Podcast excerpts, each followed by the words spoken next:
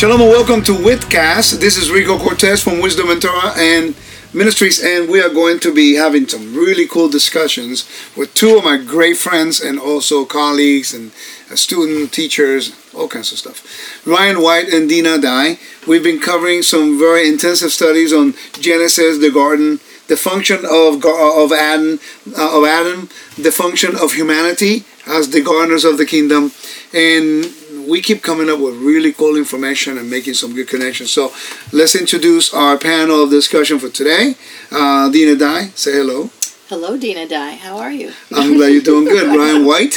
Hey, everyone. The, the manly voice came in. Hey, everyone. I, I had to man it up a little bit. You have to understand I'm in a sea of testosterone. So Is that what it is? Bring it All up right, here, all right. yeah. So let's get focused on what we are here to do. Now, you know as well as I do that uh, as we study the Bible, there are many metaphors. And Ryan, you were talking about it today in the study, in which, for example, in the book of Revelation, chapters 21, verse 1 through 7, you mentioned very well done, by the way, a good job on that Torah portion, Thanks. how the book of Revelation speaks about no more seas and Yeah. no more sun.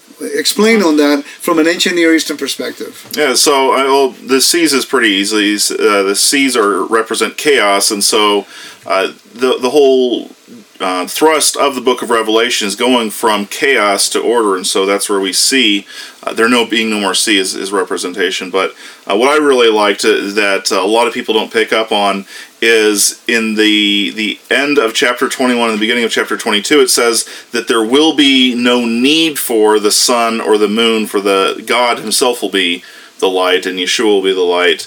And we, we ask ourselves the question does that mean that we're going to be on a planet you know shooting through space without a, a, a sun around? No it's not at all what it's trying to talk about.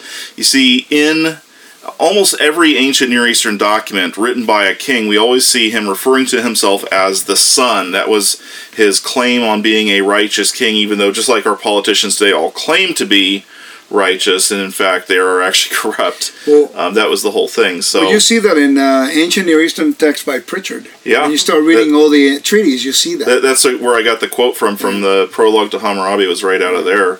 Yeah, so, So- the, the whole idea there is not that there's not going to be a literal sun in the sky in the New Jerusalem, it's that there will be no more unjust human kingship. right. Well, this has been the message I think all through Sukkot. We've been talking about kingship, and I I brought that up because we really have to go back to Genesis and the fourth day of creation because it talks about the the sun and the moon governing. There's you know the day and the night, and the word in there mashal is dominion to have dominion. And then we jump over and we see the dream of Joseph, in which Jacob. And that's a king family. Jacob represents king as the sun, Rachel is the moon, and the stars being the bros.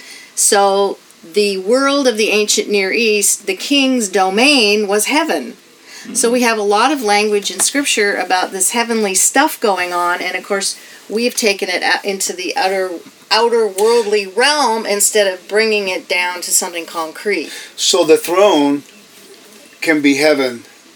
The temple is heaven. Yes, because So that's idioms. yeah. Because when when you went up to the Jerusalem and went into the temple, it was as though you were he- entering into heaven. Well, the king's domain would have been the holy of holies, True. right? The throne.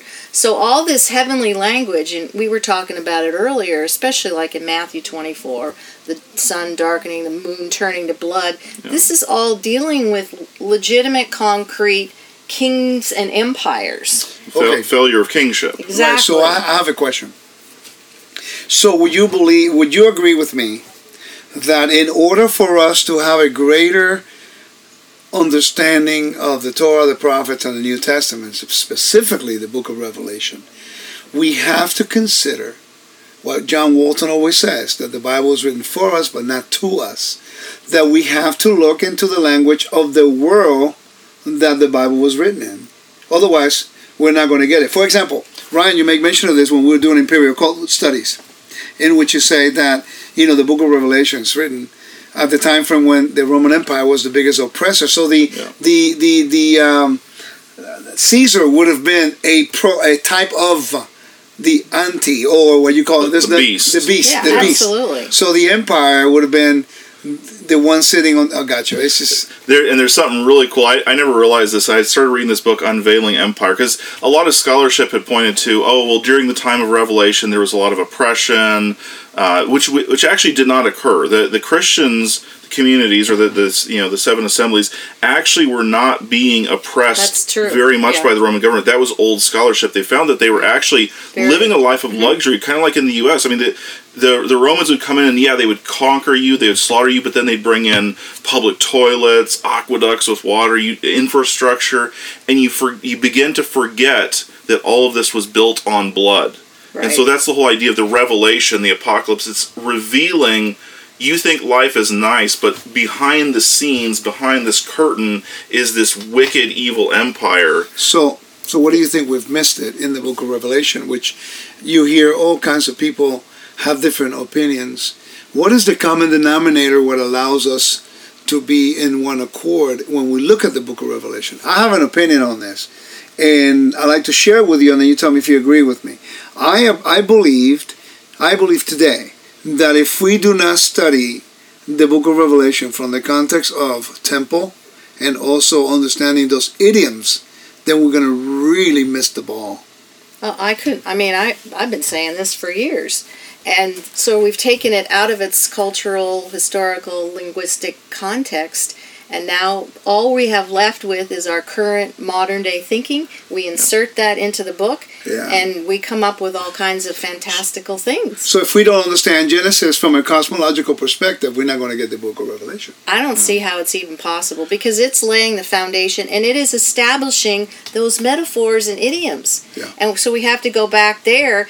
I think Genesis pretty much contains all of them. Wouldn't you agree? Yeah. I mean, I, somewhere, and I, then we'll see the thread through the rest of the Bible. I think one thing that's really important in the Book of Revelation is to ask the question: Why did people find this so life changing, so important that they decided decided to preserve this letter and make it part of the Bible? If it is, as we've been taught, just something that's future to our day, that then the obvious conclusion was that it meant nothing to the people that John was writing these these letters. It's almost to. like he didn't write it to them. And and so then yeah. you got to ask your question: Why would they ever bother to preserve it? Why would it even make it into our Bibles? And everything's cyclical, though. I mean, we've seen uh, when you talk the story of Daniel, you know, and you have the the whole cyclical pattern of some someone some big oppressor coming over and defiling the holy things, disturbing the people, oppressing everyone. Uh, we've seen that with uh, the the Hasmonean family yeah. when the time of Antiochus, the destruction of the temple, the destruction of the temple. It, it, well, it's even explaining. Hitler. Yeah, it, it's a pattern of the kingdom of darkness. That's it's so revealing what, the patterns of the, the kingdom of darkness. The Bible is the battle between the kingdoms of this world, the nations, and the kingdom of God. Okay, the, the whole Bible is just this contrast. Chaos versus order. Yeah, all so, the way through. Okay, so when then? I'll be studying a lot. I'm going to throw it in here because I'm fascinated by the topic. Uh, I'm really finding a lot about the judgment against Israel always comes when Israel becomes an immoral impure nation. So the key here, and the rabbis say this, even the rabbis tell you, you know, if Israel will keep the Sabbath right one time, Messiah will come. And I never understood that. I always thought that's kind of strange. I think I got it now. If Israel would handle themselves with the way they're supposed to from the beginning, and they become a moral nation, not focusing so much on the ritual aspect of it, but focusing on the moral aspect of, you know, uh, of uh, purity you know, then we will be able to have the right example of what God wants from us. You have a total breakdown of society when you remove the moral imperative. It's happening now in America. Yeah, exactly. Yeah. And what was it? Wasn't it Adams that said that the Constitution was for a moral people and completely inadequate for any other people? And we're seeing mm. that played out now uh, in our modern world. I, I think you cannot remove that component because so, it, everything will collapse. Yeah. So would you so would you would you then agree with me uh, that we are definitely in the times of Noah in the sense that I never understood what Yeshua really meant. You know, it, it's like us in the time of Noah. Well, wait a minute. What does that mean? Oppression. Yes. You know, that was really the reason why the Lord destroyed earth at that time. It's because oppressing one another, murder, that's moral impurities. But at the same time, you notice that he brings up, he says, as in the days of Noah, they're giving in marriage. They- They're going about their everyday lives. Even though this oppression is going on, people are blinded to it. But I actually think it's a little. It goes even a step further that he's actually talking about things within the temple, the marrying and giving marriage, the priesthood, because I would Oh, maintain morally incorrupt in the Yes. first Oh, yeah. century. I would sure. maintain that the story of Noah uh, was seen through the Babylonian exile, and so leading up to that, the, the temple had become corrupt, and so and all the things that went on with the Shemitah, etc., and they were exiled. So I, I there's a component It there. had become a political arm of the Exactly. government, basically. A lot of people don't realize that it was Herod who was appointing the high priest, Right. and it was it was a Actually, they have to buy it from the Romans. Mm-hmm. Yeah, but but know. and and but they're choosing. It wasn't just Right. based on money. It was based on who's going to uphold my agenda. Just like how you see what's going on in the U.S. today with all these political appointees, and Trump gets in office, and and they're maintaining the agenda of the guy that appointed him beforehand. Same thing. I mean, I can see if you really, and this is not a comparison, God forbid, but if you see what's happening right now politically in America, I mean, Yeshua is dealing with the same issues. Absolutely. He is trying to clean the swamp. Yeah, and the swamp. yeah. Well, he there and the people are having to face uh, the Roman world, Yeah. King Herod and his cronies, and the, the corruption of the temple leadership. Yeah, it's a three pronged attack Right. against the people. Well, that's really what's happening now. I mean, you see the local leadership, the national leadership, and even the judicial. Yeah. Every time he brings out a, you know, something, some kind of, you know, law, they there's a judge somewhere who just completely blocks it. So it makes you realize we are going into real dangerous grounds. And it's interesting that it is now, based on all the things that's happening, that socialism is creeping into the whole scope, which Yeah. means that's the ultimate form of, of oppression. yeah. Yeah. Yeah. I mean, we are going into real dark, dark times if we don't change. So, Well, we you know in modern day we call it socialism, but I mean if we go back to the empires of old, it's really the same thing. That the government controls the production of It- it- all. it's imperial cult. and- It's worship yeah, of the government. exactly. The government is your provider. Yeah. Um, and that's that's really why I've felt heavily that the Book of Revelation needs to we need to reevaluate it rather than looking at it as something in the future. Look at it as speaking to us now. What is it saying to us now? What is it telling us? What is it unveiling about our world right now? But Where, the- where, where are the beast systems Yeah, yeah. in this world today? I mean, we, we- ISIS? We, we see, yeah, Islam, ISIS, especially ISIS, communism, globalism. All of these things Fascism, have those all of those traits that the Roman Empire. so okay, had. so you're talking about then the Book of Revelation should be taken as a um, a an, um, uh, an explanation as to how nations are behaving Yes. towards people and how they're oppressing, and that could be cyclical. It could happen in every generation. well, it absolutely Yeah. is. There's nothing different about what went on then than what's going on now. So where's the hope then? I mean, that's what somebody would ask. well, that and but that's the focus of the Book of Revelation. Yes. Hope. It, it's all about hope. But the Book of Revelation has more worship in it than any other book of the Bible. And the hope is we overcome by the blood of the Lamb. The hope is God's already in charge. That's why it shows that enthronement of God in the in chapter was it chapter four, and then right after Four, chapter five, and six, yeah. Yeah. it's the enthronement of the Lamb, and, and Mm. so it's it's that's what's providing that hope. But even though all this bad stuff is happening, there's someone in charge. And There's God a- has control over the heavens, the earth, and the sea. Right, the that He has dominion over all. Okay, three so let's spheres. define terms then, so people in the audience can can follow us better because we know we understand a lot of these metaphors, but many people don't. So if you go back to Genesis and you see the role that water played, the earth was empty and void, vavohu. There's chaos and desolation. He brings function to the earth. He brings order to the earth. But then he says something really interesting. And the spirit of the Lord hovered over the waters of the sea. And I always wondered, but wait a minute. He already said that he created the heavens and the earth. Why make mention of that? So, uh, a connection to the temple that I want to really share here is that in the temple you have the big laver. Mm-hmm. You know, and I always wondered, Seah, 40 Seah, you know, huge. It's called the Yam, the sea. Mm-hmm. Yeah. So I always wondered, wait a minute, why do we need a big old laver? Why is it called the sea? Mm. And I was reading this book, I, I can't remember who it was, but I think it was probably Morales, in Yeah. which he, he stated that, you know, the laver was a sign of God controlling chaos. Yes. He had dominion over chaos. Yep. And that really Josephus made sense. Josephus same- does say the same thing. yeah. And like the veil in the temple represented the Milky Way, the galaxy, the cosmos, how God controls from the throne, the temple, everything. So sea can represent nations or chaos. Um, sun, S U N, can represent a king. Mm-hmm. Um, what else? There's so, so many of them. Oh my god! A mountain can be Temple. a temple. A vineyard, A is vineyard a temple. is- a that's right. garden is a temple. And- and trees, trees are are kings. kings. and I mean, we can just you know actually. But you know, we need to really define these terms. Sadly, sadly, for example, just uh, something that we've been reading lately is about Yeshua cursing the fig tree. And for many years, people trying to figure out who in the world, who, who, what does the fig tree represent? If we would understand all the way from Genesis what the trees represent, and we read the story in context when we understand righteousness and justice, and the corruption happening in the first century, and the duty of the leadership to lead them in righteousness, and we see that Herod, like you mentioned earlier, Dinah, Herod, and then the, the, uh, the Romans, and then the priests, they're all corrupted. They're not producing fruit of righteousness. Now Yeshua turns over the tables, and they're saying, You guys are losing the essence of what you're supposed to be.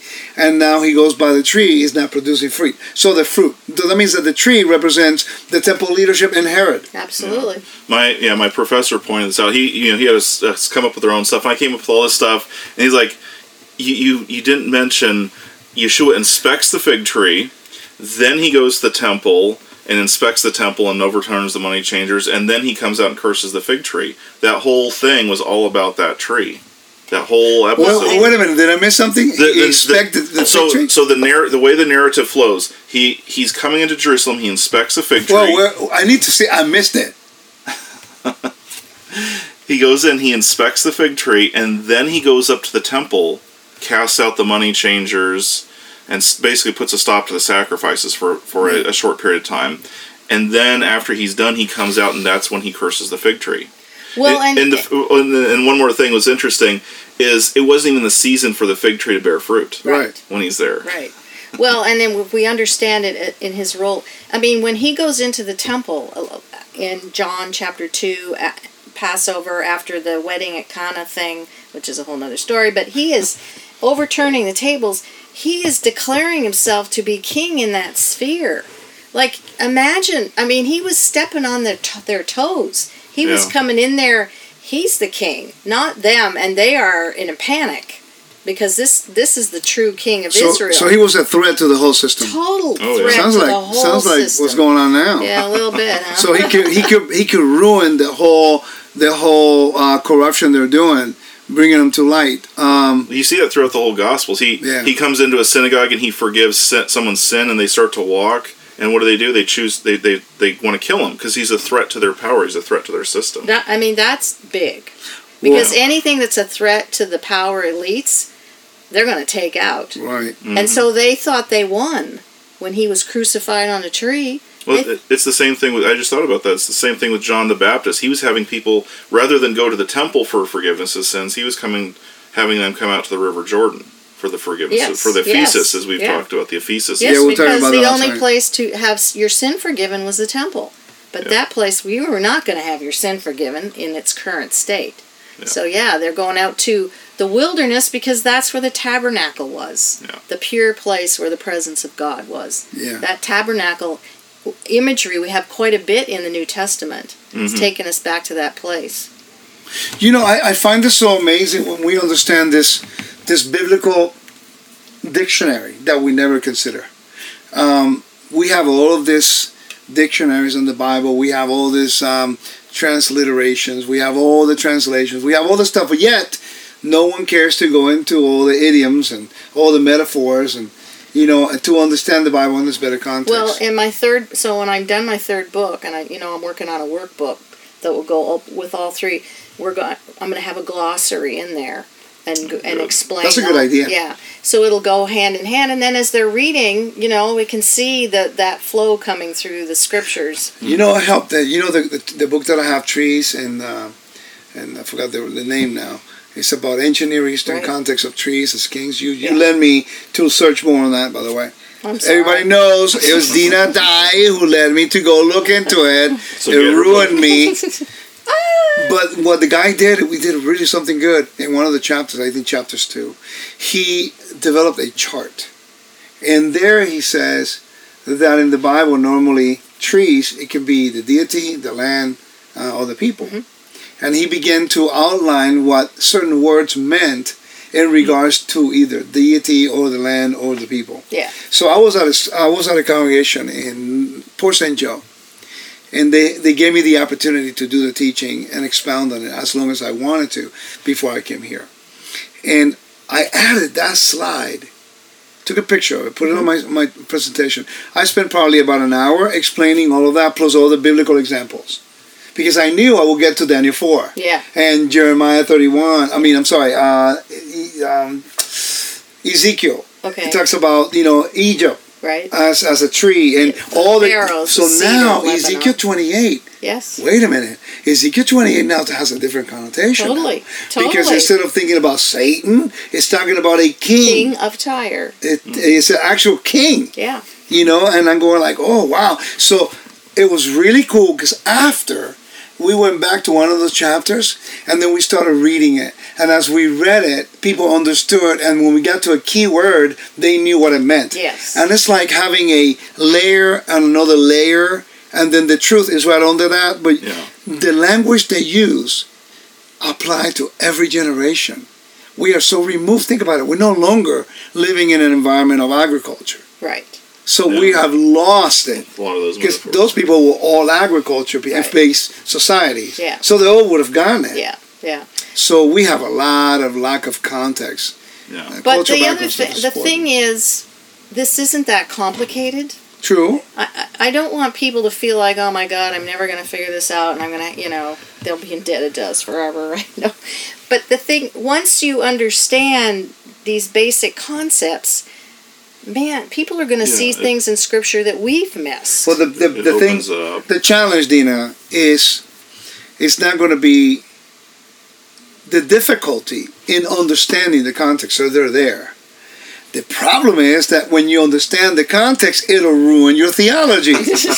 Yeah, And then, man, you know, we Yeah. talked about this stuff. How many times, Ryan, you and I are studying and we have to adapt the way we believe in certain things because now it doesn't line up with the context of Scripture. yeah. yeah. And if we don't change, someone who does study it will call us out. Yeah. Yeah, And it- you know- and you and you have to. I mean, you have to adjust the way that you read scripture, Yes. like what you do with it. I mean, you know, now we, we aren't just trying to link a bunch of random verses together. Right. This is this is looking at what is the what is the author of the book trying to tell us, Yeah. Yeah. and what is the overall message, not just of, of the surrounding verses, but the, the whole chapter, the whole Well- book, the whole Bible. Well, that happened to me yesterday as I was I was going over the teaching that I wanted to do, and oh, I start reading. I, I, I in my logos program, my my my phone, I have a book on plants and trees, and I read something in in an article that I was reading about hyssop. It was just really quick. Mm-hmm. For hyssop was part of you know corpse impurities, mm-hmm. purity, you know purification process.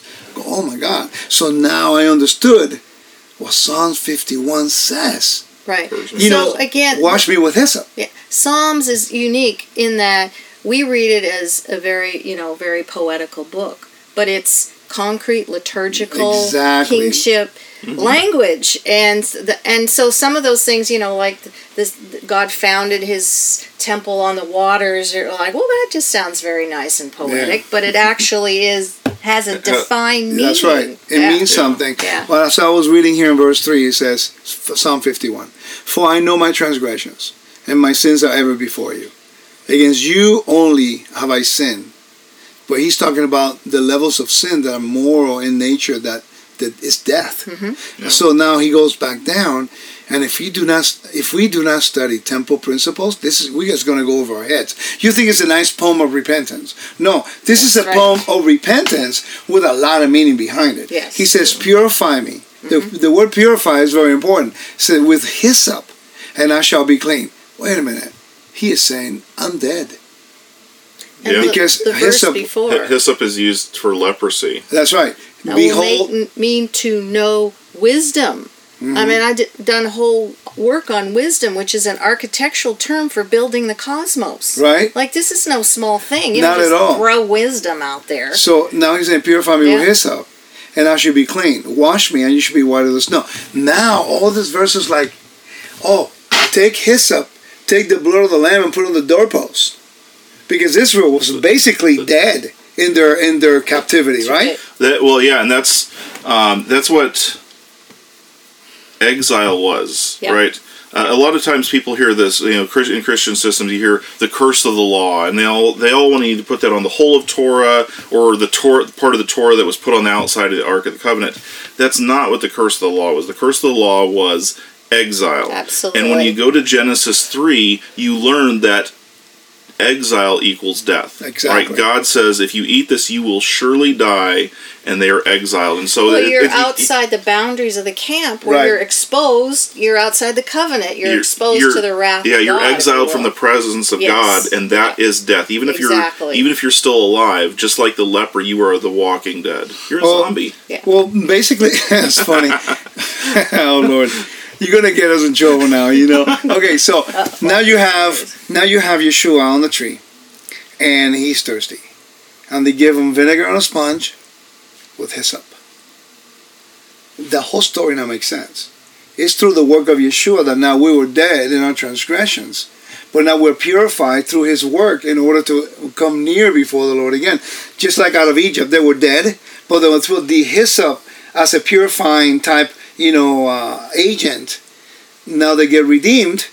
Now they present themselves on Mount Sinai. But you think of that too, because who was the one who said it clean, cleanse me with hyssop was King David. Right. And here is the son of David on the tree and Yeah. being purified in the, in the same way, taking on things that he didn't do. that he's taking the moral sin of Israel. Yeah. All of I mean, think about that. I never really thought about it until this. He's really carrying upon himself um, the morals because see, David was what a the king. That's what a king was supposed He- to do. that's right. His You, sin you was the take people's sin. responsibility Yeah. for the people. Right. It's the same thing in, in the military. Yeah. Yeah, I was on a ship that caught fire um, because people were, were improperly storing chemicals in a ventilation duct. Captain had no idea it was going on. He, if he would have known, he would have shut that down instantly. The ship caught fire, burned through half the ship. He lost his job No kidding. because Yeah. that is is the, the the leader's responsibility is to take responsibility for his You subjects. see how it always ends up with this kingship role. Like Yeah. we are dealing with, the Bible is dealing with kingship in almost every capacity in the scriptures. hmm You know, I got to tell you, I, I think that if we do not train and equip the body of Messiah to stop being entertained by worthless topics, that all it does is leads us to chaos and more division and more camps within the camp. I, I really do believe that if we start educating one another, we st- like we do, we talk and we exchange. We don't necessarily agree on everything, but we agree a lot more than we don't. Right. And there are times that I'm not agree with you, Ryan. That at the end I research and going like Ryan was right, and the same thing What, with what Dinah. was that? Uh, no, you only hear it once. You only hear it once. That's it. But it's been recorded. But anyway. For all No, eternity. the, well, the Isaiah 53, you presented that to me. You know, and I thought, oh my, you know, I never thought about that. And I kind of fought you a little bit on it. But then I said, no, you're right. You know, this is something that I needed to adapt. We have to, as leaders and believers, be flexible to the point that when we're wrong, we're wrong and we're willing to change it. Because if we're not, we're just going to make this another denomination. It's not going to look any different than it was going on now. And it's the same cycle repeated over and over and over. So, you know, we please learn the metaphors in the Bible. Now, does it mean that just because the Bible uses metaphors as the stories are not true? No, it's trying to convey a message. Yeah. Well, You know, it's the telling, character of it's God. telling the, the story in such a way that there's more going on than just a historical re- accounting. But, But what? the, the writer is writing about a historical account, but he has an interpretation of that account. And so that's what he's giving Mm-hmm. us. Well, so- well, like you said today, he said, and Hillel, my guide, always said it. You know, the Bible, Josiah was one of the most righteous kings there were. But the Bible doesn't really talk about Josiah very much, right? Uh-huh. It talks about Ahab. It talks about, you know, all the things Solomon did. It talks about all the, the, the, the mistakes of everybody else. Manasseh. Right, Manashim. Oh my God, Yeah. that guy. Jeez. And the Bible talk about him and him. I'm thinking, why? Yeah. He was a knucklehead, you know, Yeah. because the king of Israel is supposed to convey the character of God. So the Bible is pointing out this is the type of behavior you're not to do. But again, it's all back to the king. Yeah. What the king does affects the people. Hey, let me ask you a question. Are you focusing on kingship? Oh, or no, not me. Well, it's a nat. Once you learn about the sacred space, the place where the king's supposed to reside and rule and reign from, it's natural then, then to move from there to actually look at the person You who's guys- supposed to rule and reign. You guys are so smart. You guys got good teachers, man. I'm telling you. That's pretty Well, good. You know, you know, uh, related to this, the the biggest compliment I've got this week was someone said, "How do you manage to connect and make everything so applicable to our lives today?"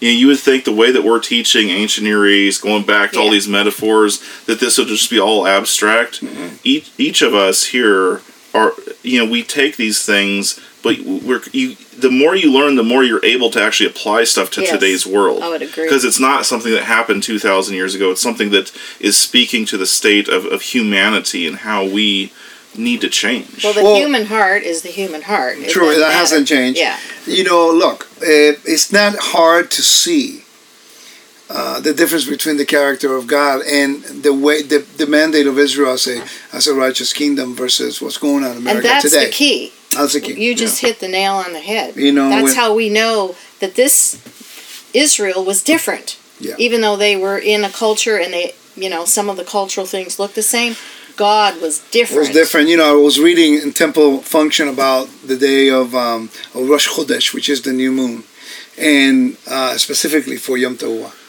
and how the some of the sect within Judaism at the time, there was no Judaism, but within the they they have the um, Boethians. Bo, I can't pronounce that word. Bo, um, Boethusians? yeah, those guys, Okay. Boethusians. You know, they hire two guys to bring a bad report about the two witnesses. Well, they messed up. They they declare their own day. You can fix it the next month, but they have to do something because. And the writer made a beautiful comment. They said they wouldn't worry about it because to them it was like understood that every Israelite had to have integrity. In other words, they have to be a true witness. They were not expecting that an Israelite would even have dared to bring a bad report about something so holy as the the, the start of the month. So now they say, well, we know that their character is not there on everybody, so let's set some rules as to how we can guard the holy spaces. Well, think about uh, the spies coming back. They it wasn't just a bad report. They were they were profaning the sacred space, the land. yeah You know, it wasn't just okay. Well, you know, it was a bunch of giants there. They were literally profaning that sacred space. with the with these the ones i'm not going to try to pronounce that word but the people that you were talking about rico think about what they were their agenda why were they doing that because they were trying to discredit a political party it was all Yeah. it was all The same thing that's happening today. exactly Well, and the point I made a point in in one of my sessions is, you know, I know you don't want to hear this, but the Bible is a political book. It's true. I mean, who wants Actually, to hear that? look at the Hasmonean family. Oh my God! You know, the yeah. Maccabees, I mean, they did an amazing job rededicating the temple, standing for righteousness, you know, standing against oppression. Great, hallelujah, praise the Lord. And but once they got power, they became Yes. more corrupt than anybody else. Exactly. And they moved away from their mandate to teach, separate the holy and profane. They became more morally and uh, corrupt than anybody else. I would agree. Yeah. and that's why the curse of Herod the Edomite came Yeah, in. that's right. So actually, we earned that one. Mm-hmm. Yeah. You know, so Their, their dynasty ended with them both with with a civil war that both invited the Romans to take over. That, it wasn't- yeah, it was a vacuum, and There, there was, the Romans. it, I mean, they they they sent letters saying, "Come in and take over nations." The Romans didn't come in and defeat them or anything. It was just come in and. I don't think and- the Romans were even interested until they sent the letter.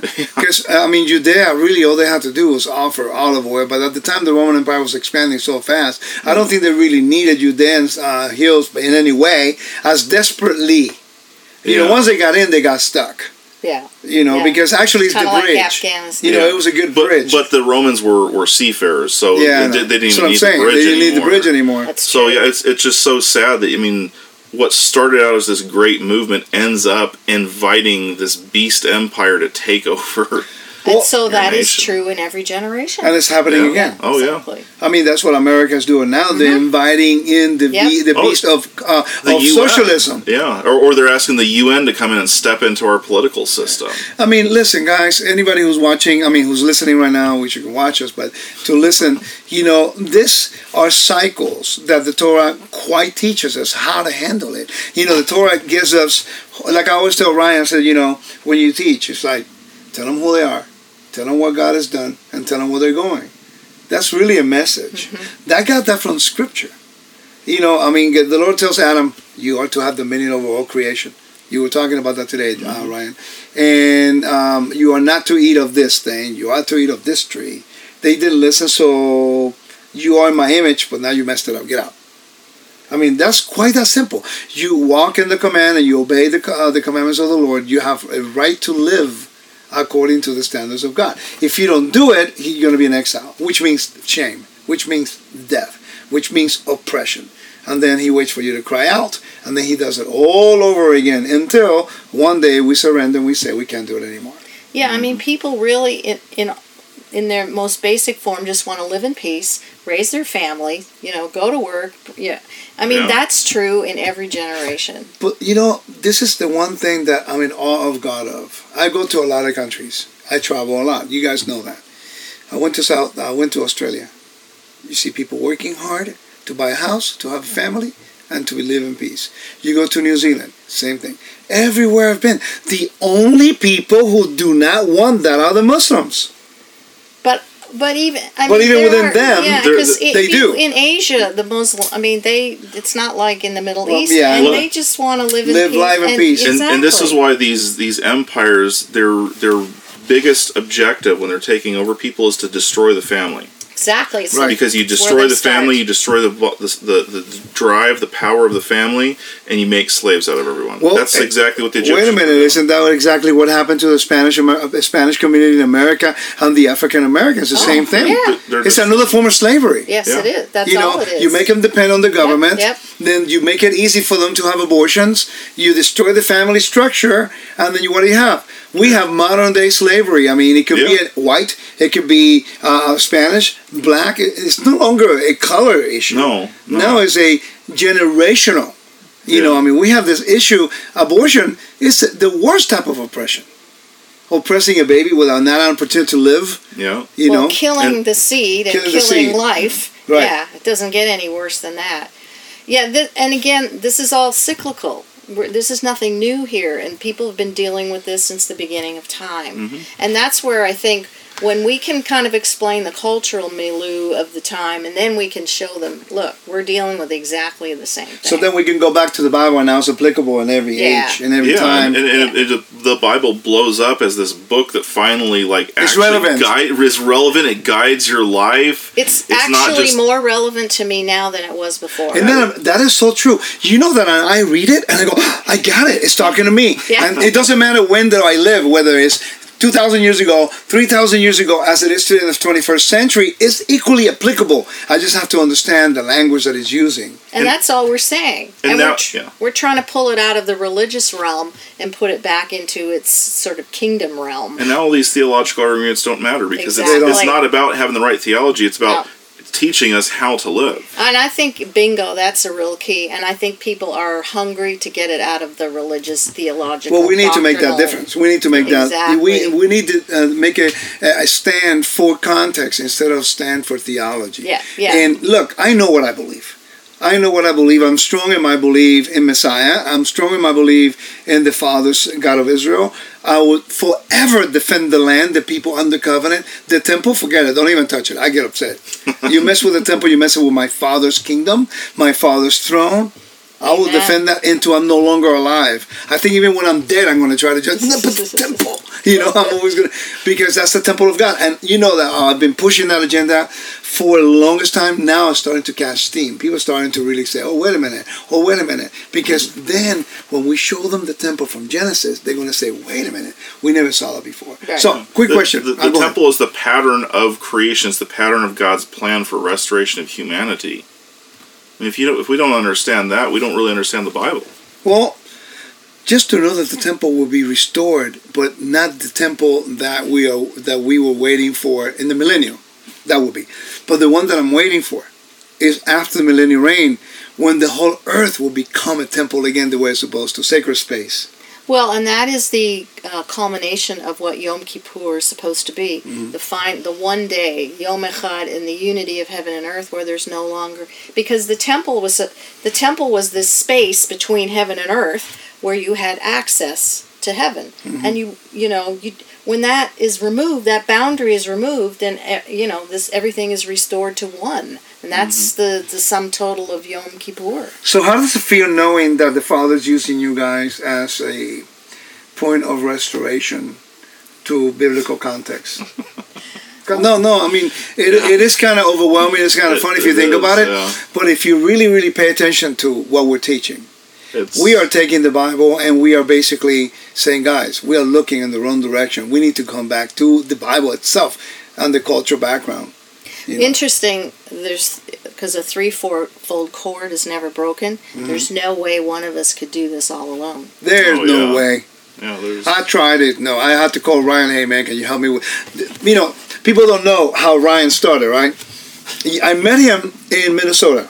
Minnesota. Minnesota. I met him in Minnesota, and there I was doing a teaching. And actually, what really impressed me about him was I made a connection. I thought I made a connection with Jonah, and I I used the wrong time sequence. And he came up to me afterwards in a very respectful manner, and he actually told me. And I checked it out. He was right. And I told him, "Thank you for the correction. You were right." And I fixed it. You know, I did fix it. Then when I started studying uh, studying uh, Daniel McGurr, he shared an article with me. He turned me upside down. I spent six weeks, 12 hours a day looking into it. Then I got in touch with Brian. and I said, hey man, will you and Daniel help me with research? Just homework. I need you guys to study this area because I don't have the time to read all those things. Maybe you can just help me sift out which articles to and not to read uh, and make it easier for me. But then I noticed that they're learning it very well and they're really excelling on that topic. But one of the things that always happens to us when we only look at one thing, we become very narrowed in our thinking, only thinking about that. And because I was reading everything else, I was able, but you haven't considered this and this and that. So I decided, no, we need to share what I'm learning with them. So they started teaching on my website. How overwhelming was it back then? That's only seven years ago, six years ago. si- yeah, it was six years. Six years ago. I mean, look how far we've come. Come a long way, baby. Yeah. And remember when we were doing engineerese that you heard me on the revive, remember? Mm-hmm. And, Revi- and and Dinah goes, "Yeah, I'll be studying that forever," you know. But and, and it's Have you got my book yet? yeah, It's coming out in two it's years. coming up two years, you know. But but it was kind of good because now I'm going and studying something you already understood, but we are going deeper into Yeah, it. yeah, And now we went from that to righteousness and justice, mm-hmm. from that to honor and shame, mm-hmm. from that to first century context. And now I think the new creation thing is taking it to a different level because the new creation perspective that Christianity is teaching is correct, but the conclusions is not connecting it with Israel. Well, that's because they they're not looking at They're not looking at creation from Genesis. Right. They're only looking at it from this perspective. I know some of the main guys teaching honor and shame is the same thing. Yeah. They don't Exactly. connect it with They, Torah. they have that narrow vision, like Right. you're talking about. They Well, only so look this at their is corner. uh, we are able to be a bridge between the scholarship community. Um, those guys are never going to get their stuff pat much past their peers. yeah. And so we we have been given the opportunity to take that material, and because of our walk, our Torah observant walk, we're, we're able to put it in a way they never will. That's true. That is very true, by the way. And I think the key here is that people see us working together, exchanging together, learning from one another. Look, um, I'm a teacher, you're my teacher, and we are students to, to one another. And I think that when we continue that, people will catch on to it. And not for our credit, because we want to be accountable. And I, I don't, I'm not afraid to say that Joseph Good has been one of my biggest influences in how to approach a temple study, and even all the topics I never even thought he knew. You know, he's a living genius. You know, and, and and then I talk to you about something, and then you mention one little thing, and it messes me all up. And then I talked to Ryan one time. He mentioned something about new creation on the temple course, and I'm going like, yeah, I've been studying the principle, but I never connected it with the language. And then all those verses that we study now start falling right into play. Yeah. So really quickly, we have to finish our session here, and I like to think we're gonna have, we have to do more of this because I think it's important for the audience to see us work together. Yeah, and so you know we did this at by the fireside. Uh, what night was that? I don't remember. A few days back But I mean, Sukkot. I could not even begin to tell you how many people have come up to me and had said how much they enjoyed it and they want to see more of it. But you know why? We don't compete with each other. Right. Ours is not a competition. We are here servants trying to share and grow from one another because you say something that I'm going to go back and look it up. And I want to learn. I truly, honestly want to learn. You know, and with that being said, Dinah, tell us about your books. Uh, promote your website. Okay. Every time you talk to Dinah, I got a chapter on that chapter. Have you read chapters five? well, I mean, have you? Uh, so, you know, uh, the Temple Revealed series, first book, Temple Revealed in Creation, second book, Temple Revealed in the Garden, and in process, the third book, Temple Revealed in Noah's Ark trilogy, and it's going to be an accompanying workbook Oh, nice. when I fi- finish it. And I didn't see the need to have three workbooks because the, the concepts are the same in each book. So Yeah, I it'll gotcha. just get them through that. So uh, go to Amazon, that's the easiest place to buy them. You're also going to be in my temple course. I Come on, am in, that. in go. January. Uh, best temple course on the planet.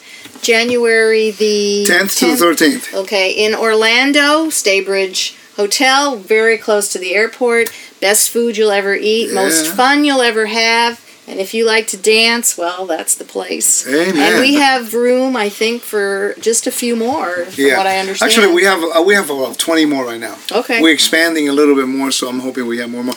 And Ryan, tell us about your website, where we can get you now. Yeah, so I'm I'm now on faithofmessiah.com. I used to be on Rooted in Torah, but uh, decided due to some circumstances to change that over. So, yeah, I've got got tons and tons of information on their Torah cycles. What what I'm really passionate about right now is the gospel cycles, going over the, all you know, just chapter by chapter the gospels. And Rico, we've been working on that together too. Um, and I'm getting. We have to do one together. yeah, we do. Uh, there's, there's, I mean, the Gospels are just amazing. Yeah, yeah, when you actually go back and read them in depth rather than just kind of skimming them. Matthew is never going to be the same for me. no. it should From chapters yeah. one to the last chapter, it's unbelievable the amount of information I was learning Yeah, that I never saw before. I, I couldn't even. I mean, I was, I was doing two to three hours on videos because it's like it's just so much There's a lot information. more So information. yeah, yeah. That's my passion. So Well- faithofmessiah.com. You got it. And you all know Rico Cortes, wisdomandtorah.com. And you know, I really do pray that you support our ministries and our websites. It's not very expensive to get in. And I want to make a disclaimer. People ask, well, what do you have to charge all the time? Listen, you know, we have a lot of expenses and we give away a lot of information. What what what we charge on the website is so that people when they come in, they value what we get. You know, we spend a lot of hours studying, researching, and we don't mind sharing them. And by you, uh, um, you know, subscribing to our websites, you know, you are able to help us continue the work and really facilitate for a lot of people. For example, many people don't realize that when they subscribe to my website, I'm also running a 24-hour internet-based Spanish uh, website in which I have 13 teachers, and I give free airtime, uh, and I give them the tools. But out of that now, I'm doing a Wednesday morning class that I have closely between 70 to 81 people, 90 Wow. people, and 26 of them are pastors That's from all over seven, eight countries in Latin America every Wednesday morning. So your subscription to our website allows us to also branch out and help others. So I'm really happy for you guys to be here. Thank you so much.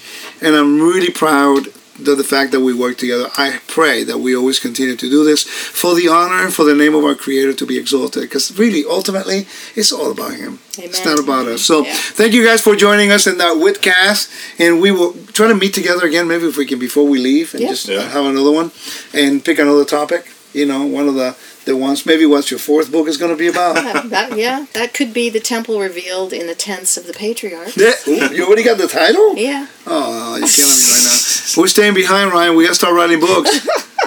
All right, guys, you have a good one. Thank you so much. Be blessed and continue to pray for us that we will we continue to develop more teachings and work together. And hey, listen, pray for Joseph Good. Yes. This man is amazing. He's a really good man a a, treasure. a treasure. Please go to his website, check it out.